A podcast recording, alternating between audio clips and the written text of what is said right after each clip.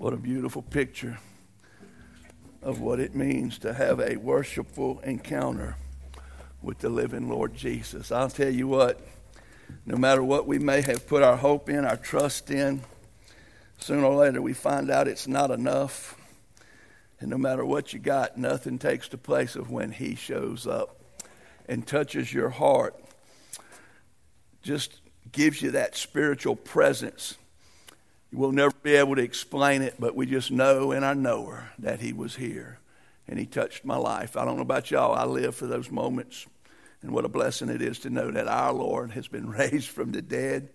He lives, His Spirit moves, and He can touch a person to where you know He is the true and living God. What an awesome truth. Today, I want to ask you to turn in your Bible with me to Psalm 49 to Psalm 49. We're going to look at one verse primarily. We're going to check the introduction of the psalmist and what he was talking about.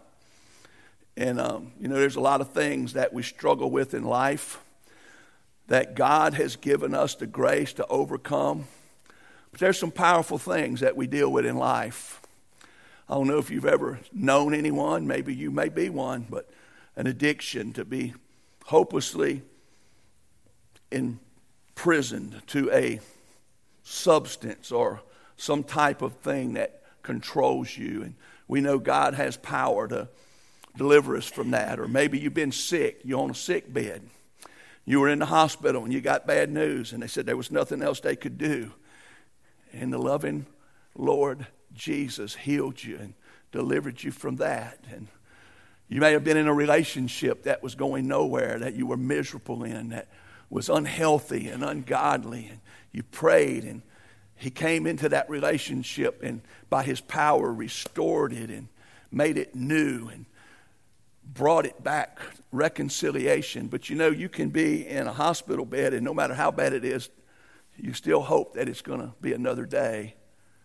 You can be addicted and no matter how bad that gets as long as you just keep waking up you still think it can get better and no matter how bad a relationship can get, that is something still that you always can try to hope will kind of get a little better.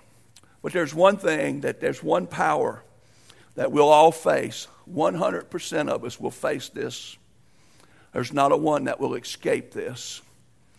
It's the thing we should be focused on the most, preparing for the most helping others to get ready for the most. And in the church, it's the thing we talk about the least. We on Wednesday night, we praying for healings, we praying for sickness, we praying for relationships. But I'm here to tell you one day, my friend, we all have a date with eternity.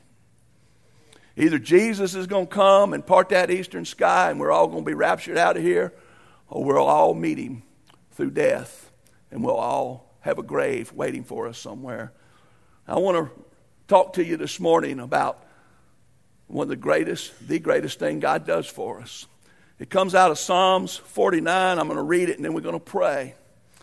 In Psalm 50, 49, verse 15, the psalmist simply says, But God will redeem my soul from the power of the grave, for he shall receive me to himself. I don't know about y'all, but out of all things God does for you, when it's all at the end, that's the most important thing. Are you redeemed? Have you come under the blood, the purchasing power of Calvary, and been bought by love and God's provision? And are you saved this morning?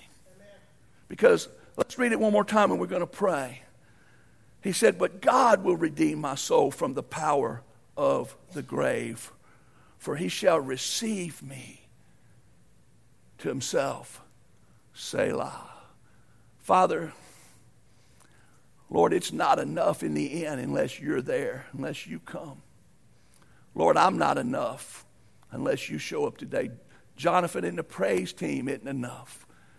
A whole church house full of people isn't enough. It's meaningless. It's a waste of time unless you come and you're there being with you and you being with us in fellowship and communion is the greatest part of salvation. And Lord, in the end, one day we will die. We will be placed in a grave of some type. But Lord, thank you because of Calvary, because of a Redeemer, the Lord Jesus Christ, who gave his life that we might have life. We're not going to stay there. Ain't no grave going to hold a true child of God down. And Lord, we need to look to that today. We need to be reminded of that. That, Lord, the greatest power of all is the power of the resurrection. You allowed yourself to be crucified to pay the price that we couldn't pay. You were buried in a grave. You laid there for three days, but on the third day, you rose again. You overcame the power of the grave. And through you, you will help us to overcome it also. Lord, today, bless this time. It's not really a sermon, it's just a time to share and reflect on who you are and what you do. And I pray you'll be honored and we'll be blessed. And if there's one soul undone in here today, the day would be his day of salvation that he might be saved. And we will thank you, Father, in Jesus' name. Amen. I don't know, but most of us by now, from looking at the gray heads out there, has stood over a loved one and you realize how permanent, how powerful, how there's nothing you can do at a moment like this. But it says our God will redeem us, my soul. I believe just as our God is a triune God, Father, Son, and the Holy Spirit, and together all three of them make up the fullness, the complete Godhead of who God is. He created us in His image, and we are body, soul, and spirit. All those three things together make us who we are, His children, created in His image. And just as we're body, that's the part of us that we live in, this physical body. It's our tent, it's our housing. The soul is the part of us who is where you see your attitude and your personality, your character. Um, you can tell from that soul that lives within the type of person they are. That's the part of us that's going to live forever. And then there's the spiritual aspect of us, the, the spiritual part that connected us with God, that when He looked at us, He said, It is good. But when sin came in, it corrupted that which was good. And sin brought spiritual death into our lives. And instantly, we are all born spiritually dead. That's why you have to be born again. And when you're born again, the Bible teaches it's plain, easy to see, so we don't have to take time to show you. But the Spirit of God comes into your life, and you're a new creature. That's why old things pass away. That's why all things become new. That which was spiritually dead, which was created to live forever in the presence of God, now is regenerated. It's renewed. And anybody who's been born again knows it's not something you wonder if it happened you'll forevermore know that God touched me, He redeemed me. And you won't have to wonder about the grave anymore. You may not look forward to it, but you're surely not going to be fearful of it like you used to be before God saved you.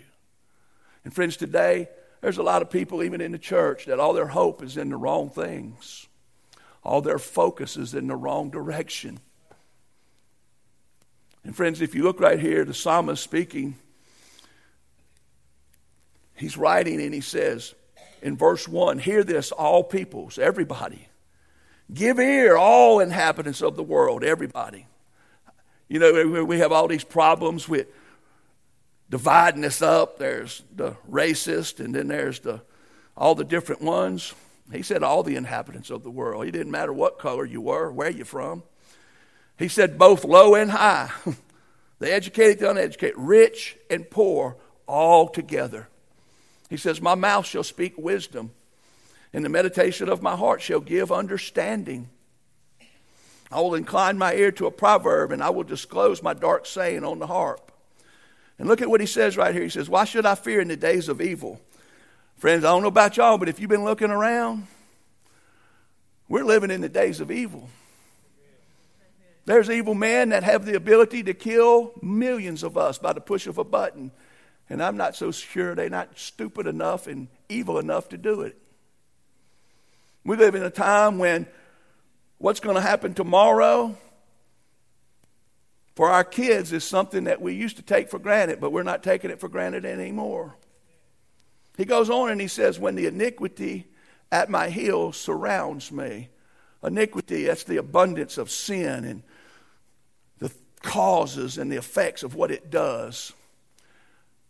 And then he says something that I see everybody doing these days those who trust in their wealth and boast in the multitude of their riches.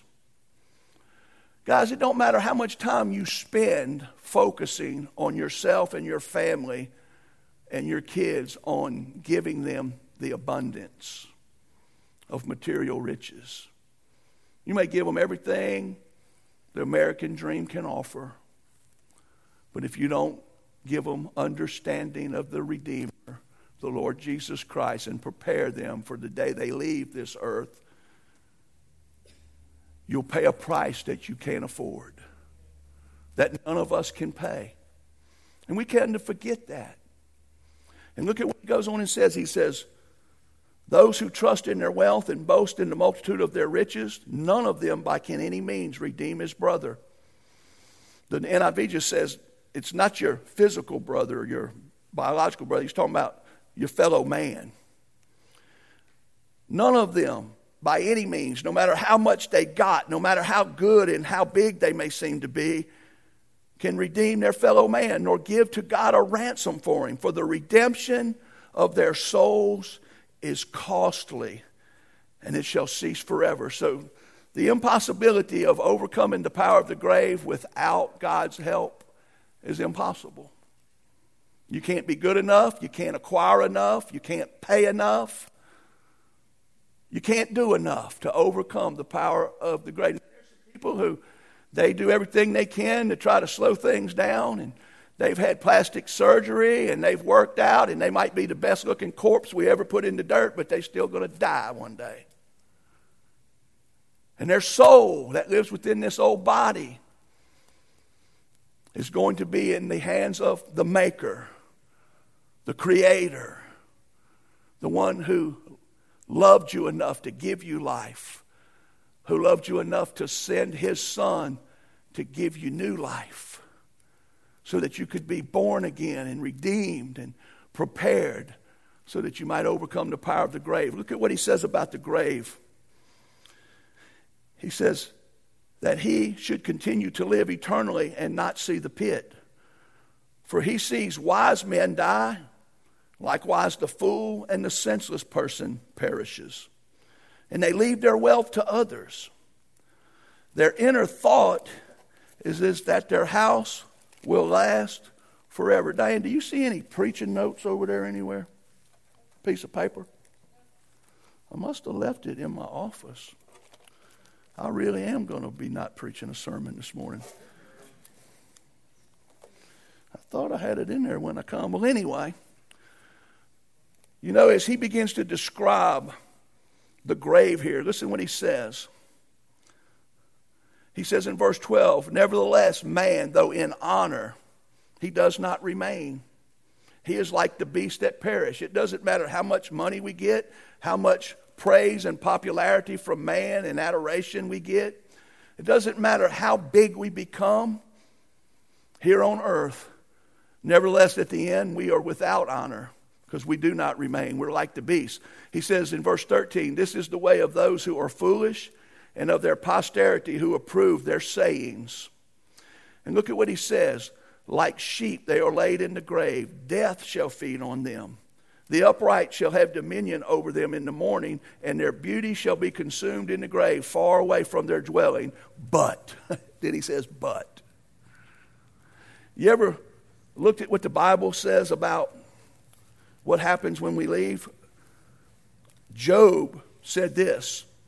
He said, For there is hope for a tree, if it is cut down, that it will sprout again, and that its tender shoots will not cease. Though its root, thank you, Brother John, though its roots may grow old in the earth and its stump may die,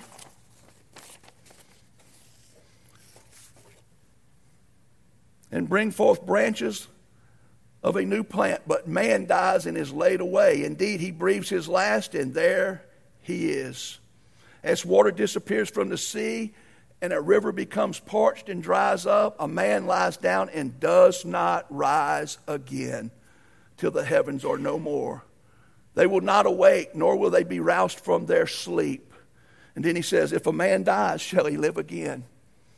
And later on in the book of Job, he says, I know that my Redeemer lives.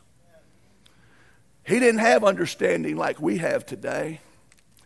Now, he did understand that he had a Redeemer and that his Redeemer lives. And his hope was in that Redeemer. Throughout the Bible, you see God preparing us through the Old Testament, through the sacrificial system for the Redeemer who would redeem us. And friends, the Bible says that let the redeemed of the Lord say so, whom he has redeemed from the hand of his enemy.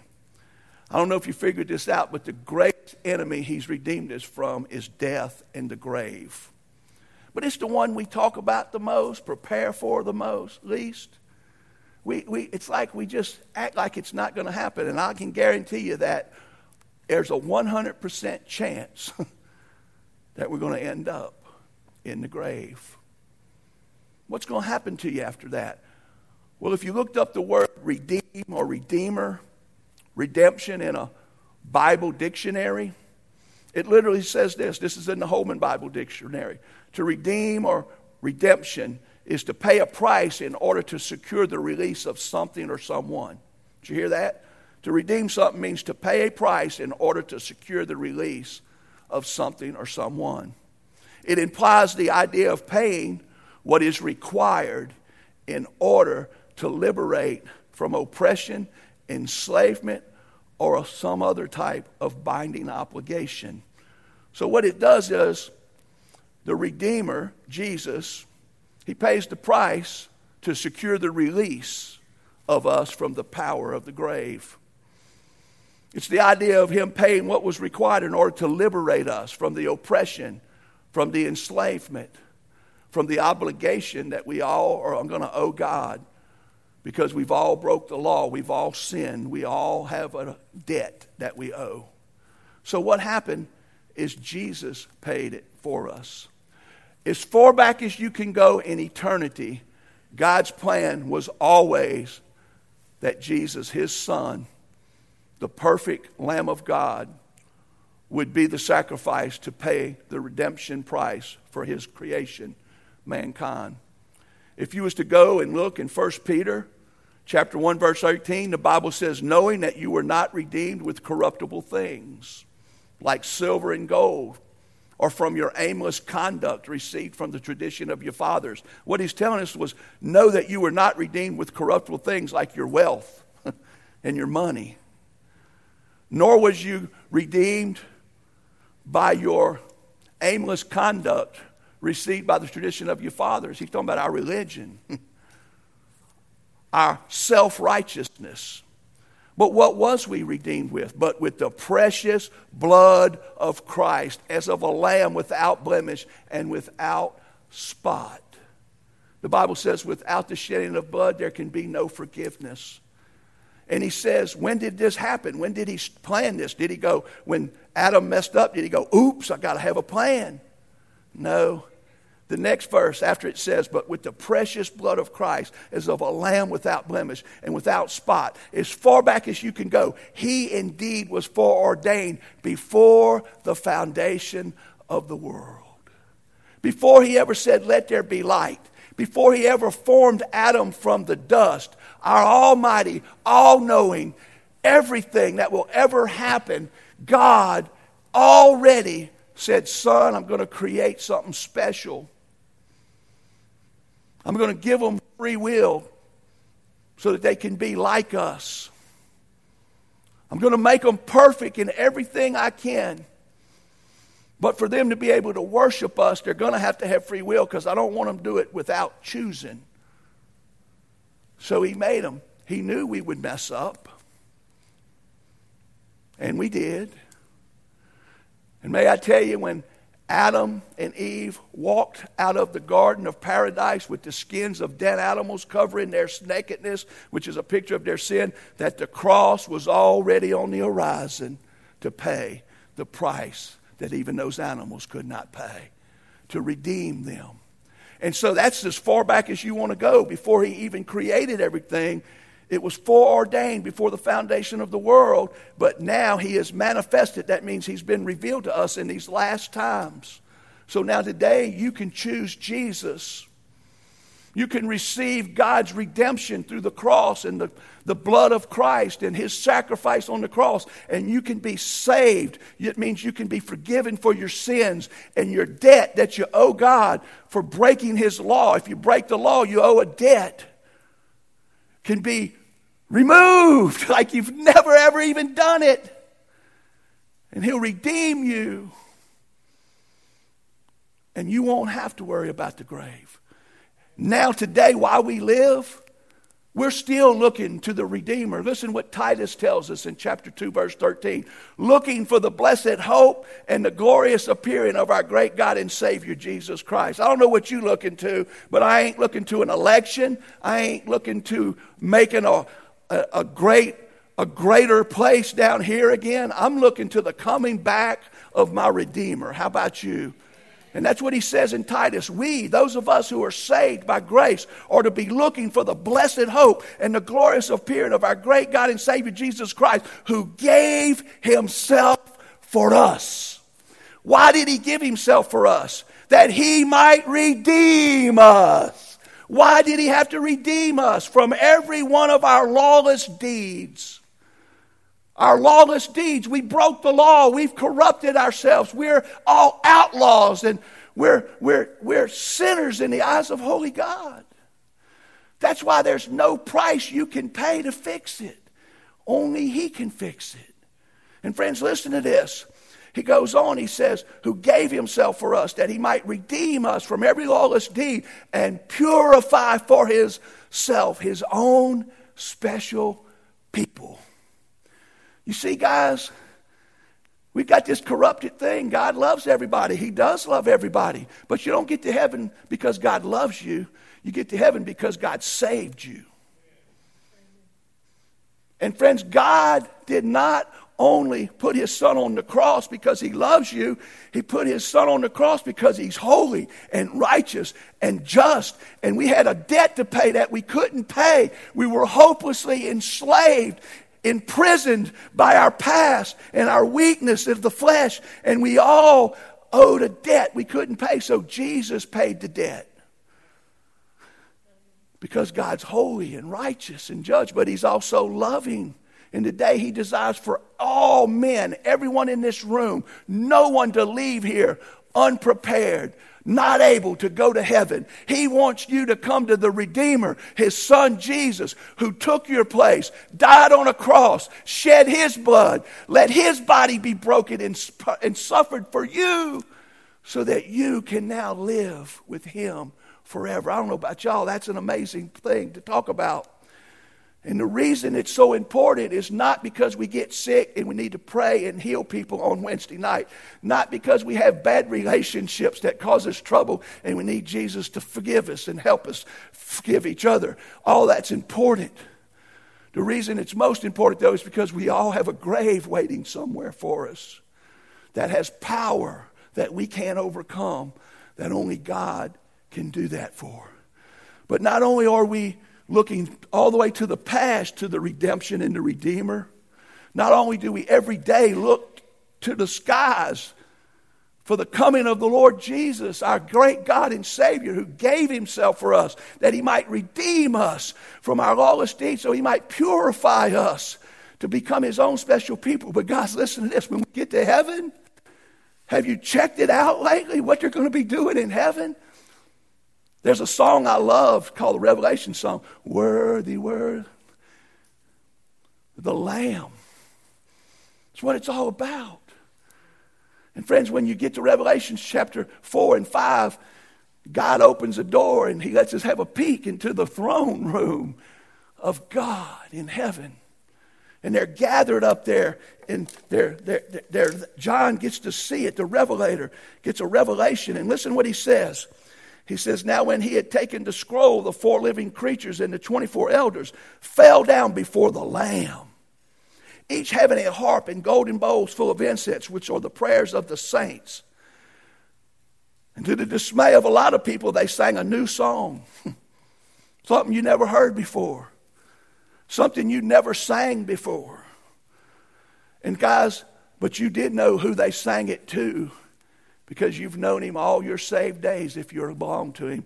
He says, they sang a new song, You are worthy, for you were slain, and have redeemed us to God by your blood out of every tribe and tongue and people and nation. Friends, if you got a problem with racism now, you're going to have a real problem when we get to heaven.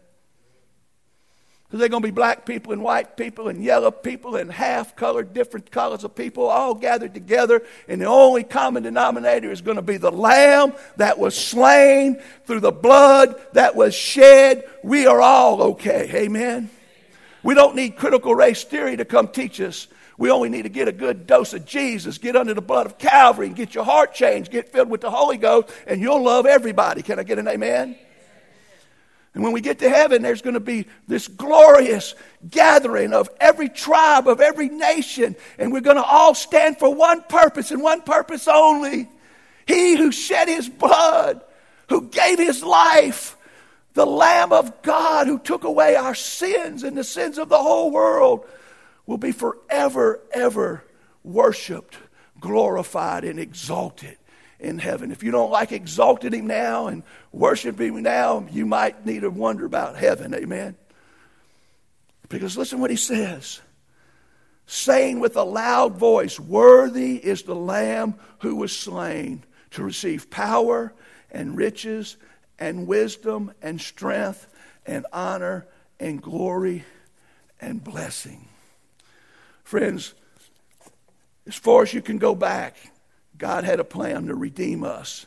Right now, His plan is for us to focus on Him, to look to Him, to be thanking God for Him, that we are redeemed. We are His special people, that He has paid the price we couldn't pay.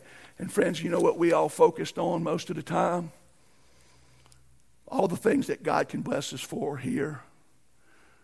I don't care how bad it got last week. I don't care how bad inflation got.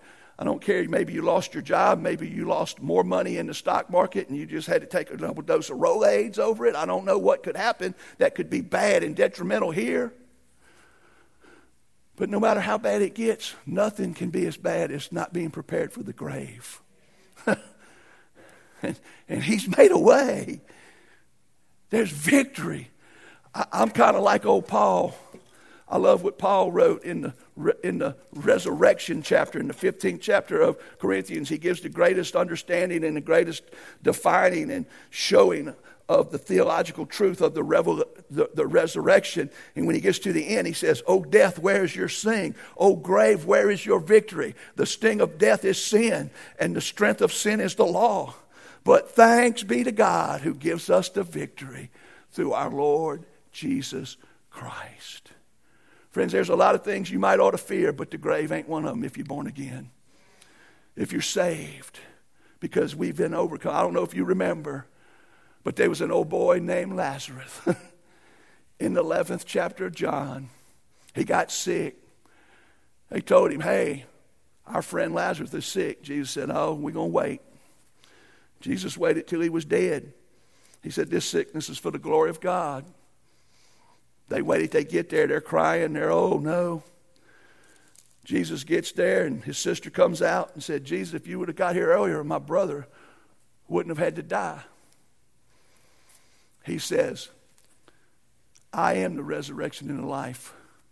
And he who believes in me, though he may die, he shall live. And he said, Do you believe this? And that sister, Martha, said, Yes, I believe that you are the Christ, the Son of God.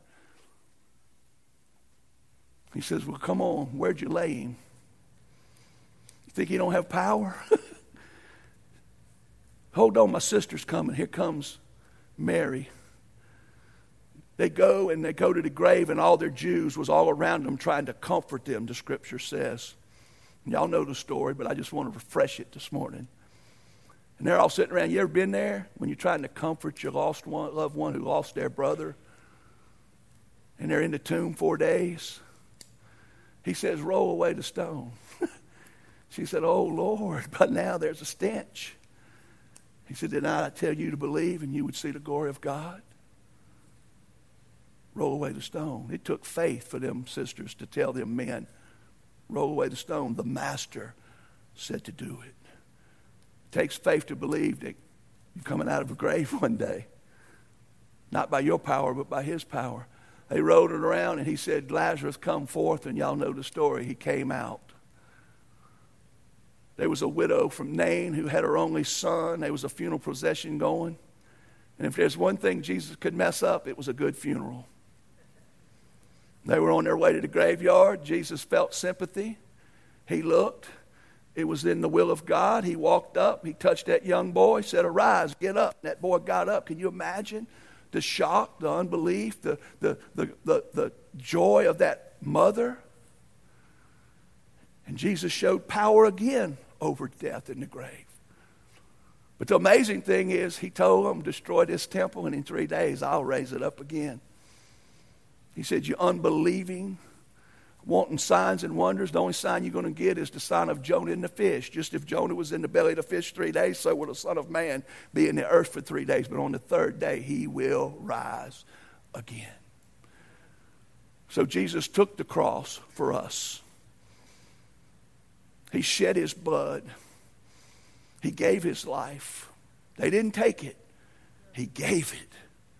They took him down off the cross, they put him in a borrowed tomb. They buried him. On the third day, they went down there to prepare that body. But guess what? The rock was rolled away and the body was gone. And an angel showed up and said, Why do you seek for he who is alive and who is risen? You know, I don't know about y'all, but one day there's somewhere they're going to put me in some dirt because I told Diane, whatever you do, Diane, I don't care if you got to bury me in a cardboard box that a refrigerator came in, you put me in some dirt. And I want to answer something. I get asked all the time as a pastor, Brother Marvin, what about cremation and what about burying? What does the Bible say? The Bible doesn't really give us a definite on if you get cremated or if you are buried. But I will tell you my personal opinion and I will tell you what the Bible does show. If you're cremated, there is nothing that affects your eternity in that it's not life and death, heaven and hell for sure, and it's not even going to be recognized once you're in eternity. But in my personal opinion, my Lord Savior Jesus was buried. I personally want to be buried. I look at the Bible and everybody in the Bible who was Jewish and who was of God's chosen covenant people, as far back as you can see, Abraham, they put him in a cave. Isaac, they put him in that same cave. They got Jacob and brought him, put him in the same. Joseph went all the way to Egypt, said, Save my bones, don't leave them in Egypt. Take them and put them with my family in the grave. And this is just my personal belief. Just like Jesus rolled that stone away, I want to chunk some dirt away one day. And when that resurrection happens, I want to be some evidence that he was there, but he ain't no more, that he came out. You said, Do you think it's going to happen that way? I don't know, but I do know this that the dead in Christ will rise first that every one of us is going to meet the Lord in the air. We're going to get our glorified bodies back. This body that's corrupted by sin, that's going to die, that's going to experience corruption and decay in the grave, is going to be reunited with the glorified body. That our soul that will live forever because it's been born again and it's been put the Spirit of God back in it. And we're going to all together at one time, those of us who are still here, we, we're going to meet them in the air, but not like we are now. We're going to be changed in the twinkling of an eye. We're going to get a body that is an eternal body that the grave has no power over for all of eternity. A body that won't sin, a body that won't get sick, a body that'll be perfectly prepared to do the greatest thing you can do worship and praise God. Can you imagine what it's going to be like to have that experience when it comes?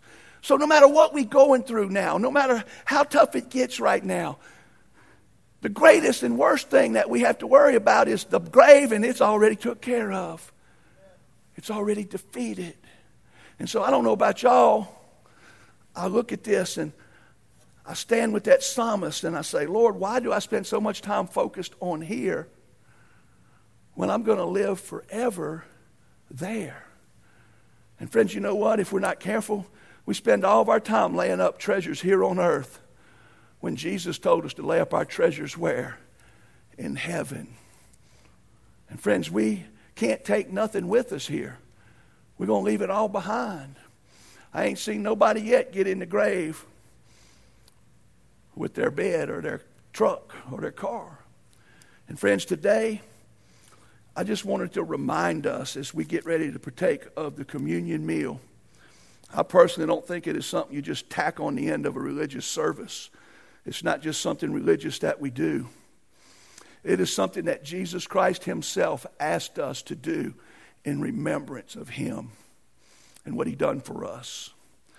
To be redeemed cost something. It cost Jesus' broken body to be beaten, to be scourged, to be punished. And they put a crown of thorns upon his head and they spit on him. They pulled out his beard. They beat him with a cat of nine tails. And he took it all for us. And the Bible says, by his wounds, his stripes, we are healed.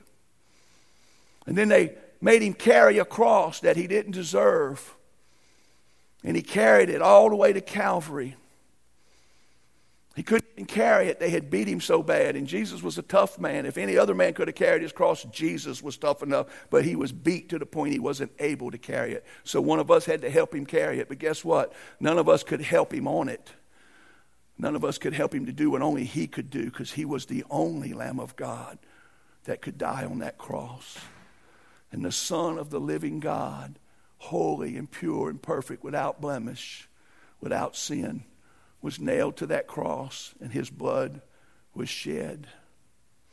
And he died for me and you so that we could be redeemed. There's a song by an old boy named Big Daddy Weave. He must be Baptist.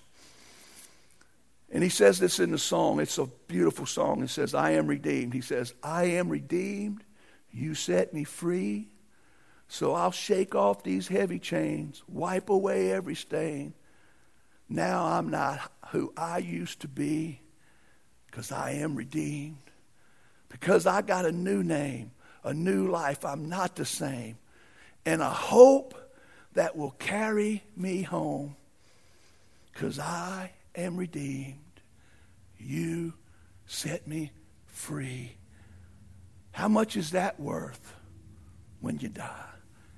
Jesus said, What does it profit a man to gain the whole world and lose his soul? So I'm going to just get real with us today. I'm talking about rapture ready real, judgment day, transparency real. Are you saved? Have you took everything and looked at what you got to offer and compared to what only God can offer and said, Lord, I need you. And put all of your hope in Jesus and the cross. Because today, before we take this Lord's Supper, this is not a religious thing, this is for saved people. This is for people who have trusted Jesus not only in their heart, but confessed Him with their mouth, have been willing to express their tra- their trust in Jesus by publicly being baptized in obedience to Jesus as a picture of what he did for us. When we baptize somebody, that's a picture of Jesus' death, burial, and resurrection. That's the old man being laid to rest in the watery grave.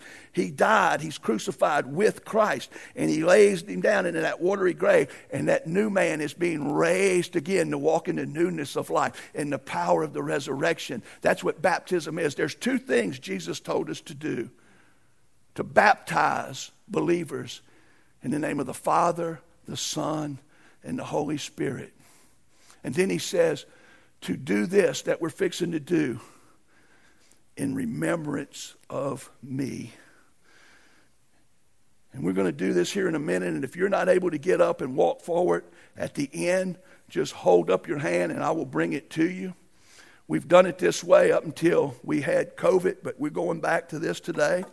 If you've never done it this way, just watch the person in front of you. But we're going to do what God told Paul to do. The Apostle Paul says in 1 Corinthians chapter 11, For I received from the Lord that which I also delivered to you, that the Lord Jesus, on the same night in which he was betrayed, took bread. And when he had given thanks, he broke it, and he said, Take, eat, this is my body, which is broken for you. In the same manner, he also took the cup, and after supper, saying, This is the cup is the new covenant in my blood. This do as often as you drink it in remembrance of me. For as often as you eat this bread and drink this cup, you proclaim the death of the Lord until he comes. This is not for a lost man. But right now, brother, sister Karen is somewhere. She's going to come and play on the piano. I'm here to tell you, you don't have to be concerned. You know what the Bible says right past that? It says that because some people was taking this meal in an unworthy manner, that God judged them for it. This is a serious thing. But if you think this is serious, nothing is as serious as when we leave earth.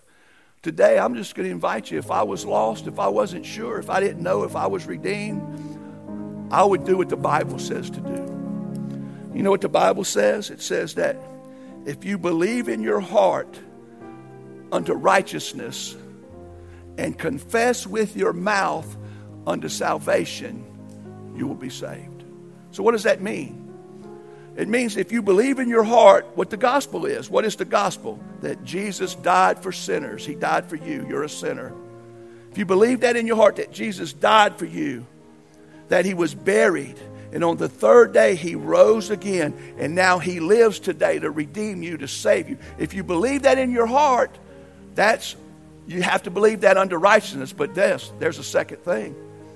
He says in the next part of that verse, and he confesses with his mouth unto salvation. And then two verses down in chapter 10, verse 13 in Romans, it says, Everyone who calls on the name of the Lord shall be saved. That's no such thing as undercover Christians. The Bible says, Let the redeemed of the Lord say so. And I don't know about y'all, I'm not ashamed to say I've been redeemed by the blood. He's my Redeemer, He's my only hope. I'm asking you today, do you want to join us?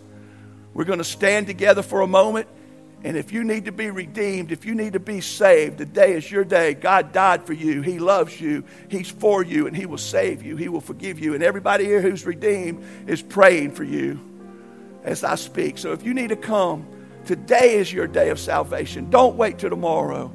Come today, for the blood is ready. It will save you and wash you.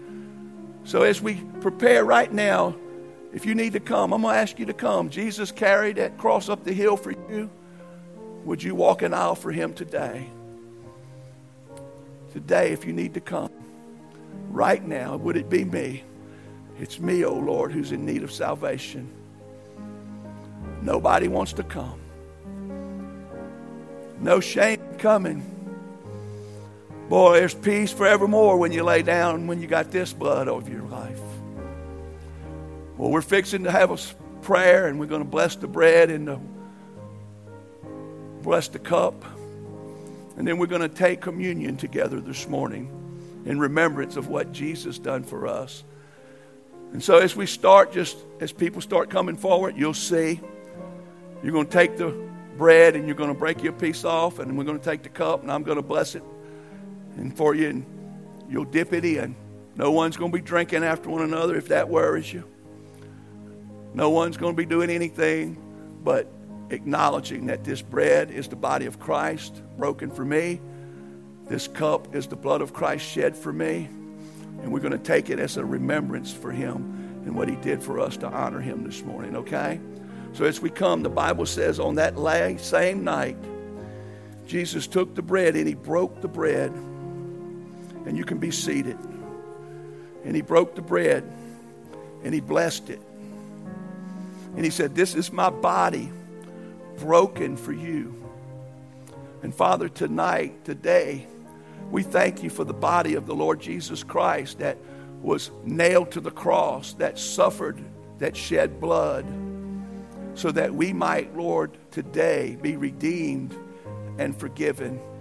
And we remember what you did for us, Jesus, when you hung on that cross, when you died for us so that we could live for you. And we bless this bread today in your name. And then the Bible says he took the cup and done the same. And he blessed the cup. And Lord, today we want to thank you for the shed blood of the Lamb of God who takes away the sins of the world. Thank you for its cleansing power. Thank you, Lord Jesus, that you were willing to shed that blood so that we might be purified and redeemed and become your special people today. And so, Lord, today we bless the cup as we gather together as your redeemed children to celebrate what you did for us, thanking you for the new covenant that we have in Christ. And we do this in remembrance of you this day. In Jesus' name, amen.